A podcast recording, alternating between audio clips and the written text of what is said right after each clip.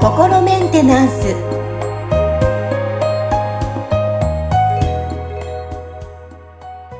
はい皆さんこんにちは。心メンテナンス。本日もアシスタント三上恵と気候ヒーラーの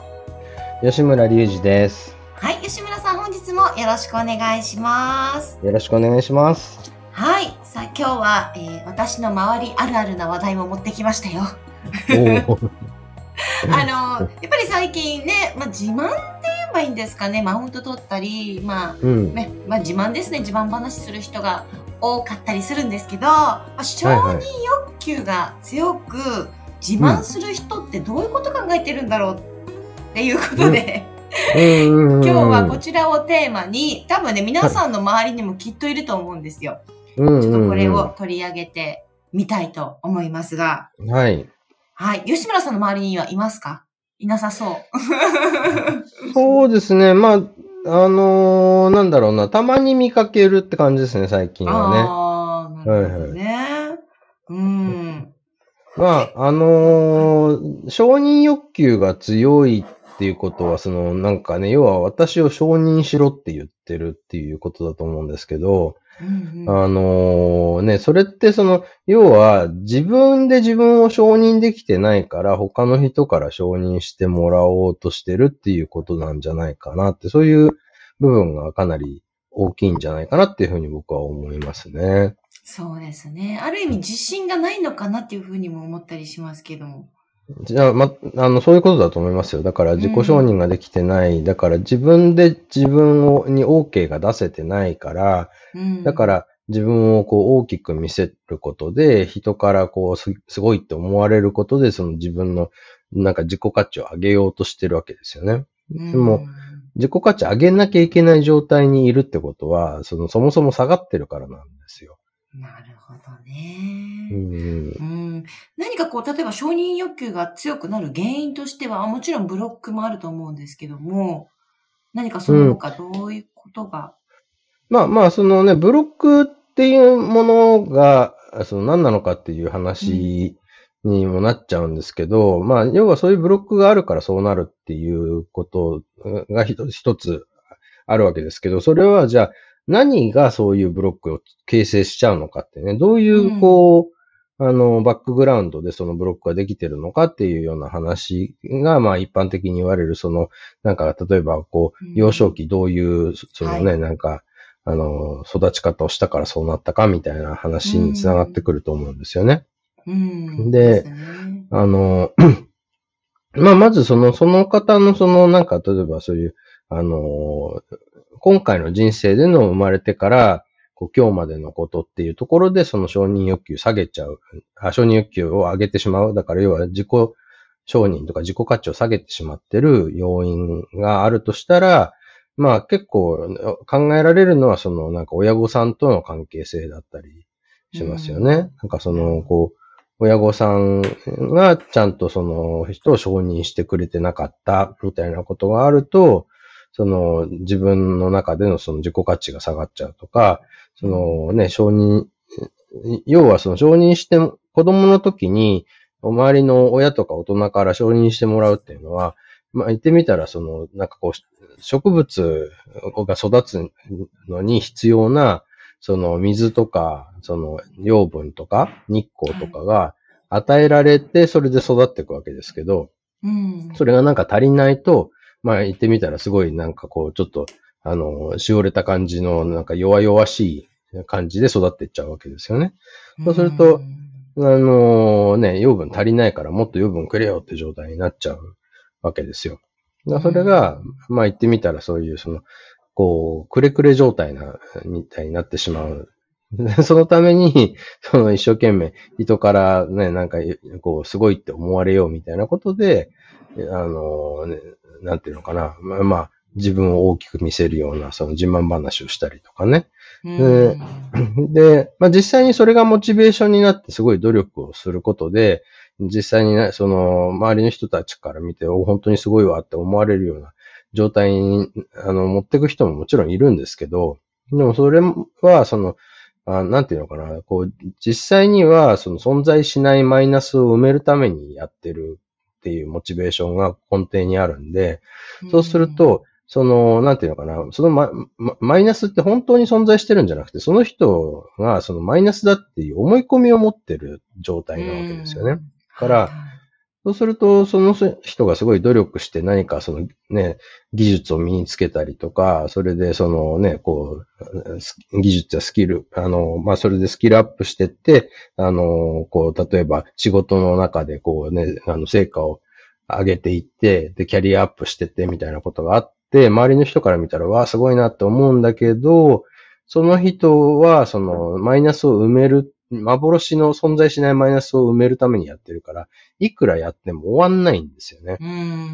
だからそうするとなんかまだ足りない、まだ足りないみたいな感じで、なんかこうね、ひたすら、あのね、まだまだ求めるみたいな感じになって、だからそうすると、ね、社会的にはすごい成功してるように見えてるんだけど、実は内面はすごいその傷ついたまま、そのね、苦しんでるみたいな人も出てきちゃうわけですよ。実際にそのね、社会的にすごい成功しているように見えてるのに、なんか自殺されちゃう方とかっていうのもいるわけですよね。多いですね。うん。ねそうですね。だそういう人たちって、その自分の心の中にその見えないマイナスを抱えてて、その、そこを、そのマイナスを、が幻だっていうことに気づいて手放すことができたら、その悪循環から抜けられてたかもしれないけど、そのマイナスを、なんかリアルなものって捉えて、それを埋めよう埋めようってするから、だからものすごいなんかこう終わりのない、こうね、あの、サイクル、悪循環に入ってしまうわけですよね。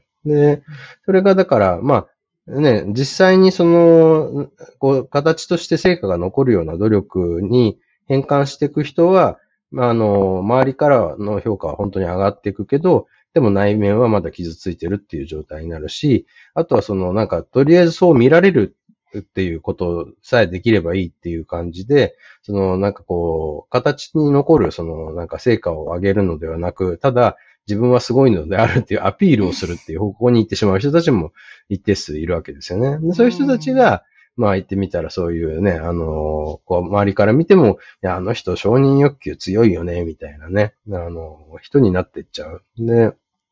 まあ、あの、ともすれば、その、なんかそういう人たちってナルシストっぽく見えたりするんですよ。うん、そうですね。ね。でも、それって実はその、こうナルシストってその一応言葉の定義としては自分のことを愛してる人っていう、自己愛っていう話なんだけど、実際にはだから自分のことを愛することがちゃんとできてないから、だから人から愛されようとして一生懸命アピールしてるわけで、だからこのね、なんか自己愛っていう言葉の使い方はちょっと違うんじゃないかなっていうのは僕はいつも思ってるんですよね。ナルシストっぽく見える人たちって結構その、あんまり、あの、自己承認できてなかったりとか、自己価値低かったりとかして、本人もそのことに気がついてないような人たちですよね。だから、その自分はも、なんかもっとみんなからそのすごいって言われてチヤホヤされるはずだと。なぜそうなってないのだ？ね、なんかみんなが、なんかそのね、こう、この、僕の素晴らしさを知らないから、だから教えてやんなきゃいけないんだ、みたいな感じになって、あの、一生懸命変なアピールをするみたいな感じになっちゃうんですけど、まあ結構ね、旗から見てると滑稽な感じになってったりとか、ちょっとね、うざいな、この人みたいな感じになってしまいかねないんでね、あの、すごくその逆効果になってる場合が多いんですけど、そこ、それも、それもわかんないぐらいの、その状態になっちゃってるわけですよね。その、そこまで行ってる人たちっていうのは。なるほど。いや、なんか、いろんな今話を聞いて、周りもそうだし、はい、自分ももしかしたらあり得るなっていうのを踏まえながら 今ちょっとね、あの、見、見方が変わってきますね。多分今聞いてる方もそうだと思うんですけど。そうですね。なんか結構やっぱり本当にちゃんとそのね、なんか成果を上げてて、それで自己承認ができて、うん、まあ多分この人自信も、本当はちゃんと自信ある人だろうなっていう人たちって、おそらくその見た目的にはすごく謙虚に見えてると思うんですよ。うんうんうん。なるほど。いや、でもほら、今最近だと SNS とかね。はい。あの、よくされてる方とか多いじゃないですか。はいはい。結構その中にも、もちろんそうじゃない場合もあると思うんですけど、あの、ね、承認欲求強くて、まあちょっと、自、自慢っぽい感じの投稿もあったりするじゃないですか。ねえ、なんかそういう、うんだって、なんかセレブのふりをして、なんかこう、一生懸命 SNS 上げていいねをこうね、集めることをしてるんだけど、実情はすごいなんか、あの、貧乏生活してるみたいな人たちとかがいるとかって、たまになんかね、ニュースに出てきたりして、なんか、ああ、こんなことのためになんか 苦しい思いしてるんだな、みたいな。ね 人たちってねいますよねまずはやっぱり自分を愛して、うん、行くこと。そしたらね、別に、に周りからね、こう、承認欲求というか、こう、ね、いいねとかって言われなくても自分が満足してたらいいですもんね。そうですね。で、実際そういう人たちの方が、ちゃんとその身近な周りの人たちからは、その、なんか承認されると思うんですよ。うん。いやー、ちょっと私も改めて、あ、ここちょっといけなかったなって反省点もありつつ、ちょっと SNS 抑えていこうかな。まあでもね、また人気商売だと仕事としてやらなきゃいけないみたいなとこもある、ありますからそうですよね。ね。まあ、それもありつつ、例えばね、こう、応援してくださってる方の、こう、何かのためになるかなって思いながらも、ちょっとやりすぎかなっていう、まあ、自分もいたりとか、いろんなちょっと方面で考え直したいなって思いました。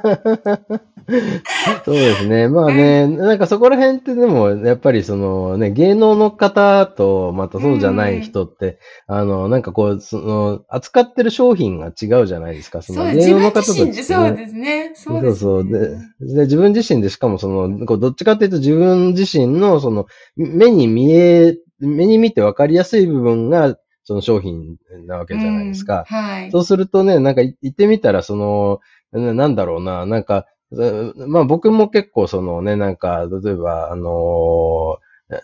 まあオタクな方なんでね、アニメとか好きだったりすると、そのね、声優さんとかも好きなわけですよ。そうすると、その女性声優の方たちとかがね、なんかその、こう、例えばそういう、あの仕事の合間の、こう、あの、自撮りとかを上げてくれたりすると、まあやっぱり嬉しいわけですよね。でなんかこうね。ね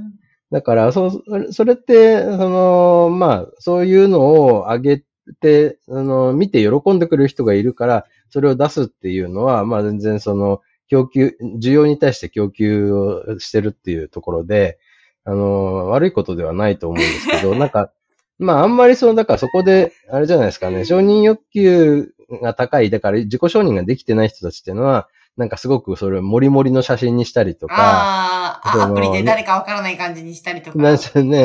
とか、あ、あとはなんか、その、な、なんだろうな、すごいこう、高そうな、そのバッグとかを、うんあの、服とかでね、で、服装とかで写真撮ったりとかっていうところに、すごい、そのお金とか気を使ってたりとかっていうようなね、ことにもなるでしょうし、だからなんとなくその、なんかな、何が求められてるのかみたいなとこから、なんかずれてっちゃうと思うんですよ。その自分の承認欲求のためにやってると。うんそこが、その、ちゃんとそのお客さんに喜んでもらうために、だったら、なんかこっちの方がいいだろうな、みたいな、その判断っていうのがね、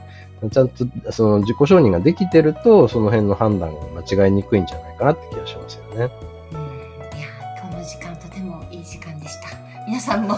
改めて自分自身に、そして周りの皆さんと見方も変わってくると思います。さあ 今日の時間は、えーまあ、承認欲求が強く自慢する人について、吉村さんからお話伺いました。本日も吉村さんありがとうございました。ありがとうございました。